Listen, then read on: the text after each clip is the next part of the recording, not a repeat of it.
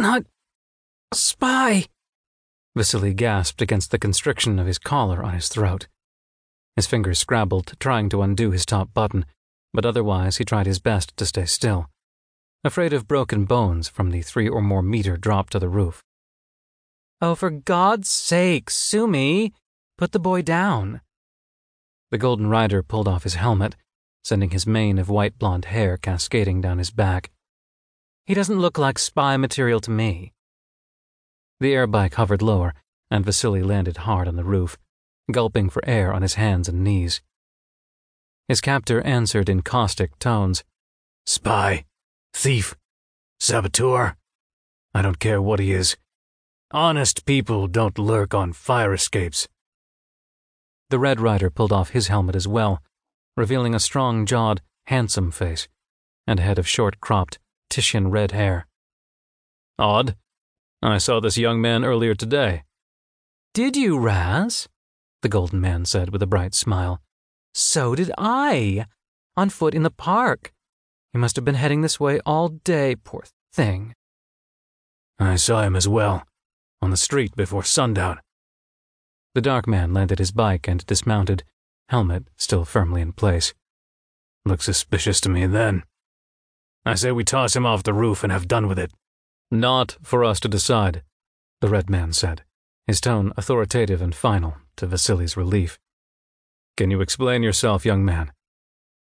He sat down on the rooftop, shivering from cold and reaction. I have been t- traveling all day, I need to speak to Baba Yaga. Please, is, is she here? Who sent you? The dark man rasped. My stepfather. Please, I've come so far. He said I needed to talk to her. The golden man huffed. You're both idiots. Poor boy's going to die in front of your eyes before she even gets here. He flounced off, rifle bouncing on his back, and returned a moment later with a blanket that he wrapped around Vassily's shoulders. There now. Don't die before herself comes, all right? Whatever happened to your coat? Vassily pulled the blanket close, barely resisting the urge to burrow his head underneath as well. I gave it to someone who n- needed it more. Paul, you need to back away, the dark man snapped. You haven't even searched him. The golden man rolled his eyes. Our dear paranoid.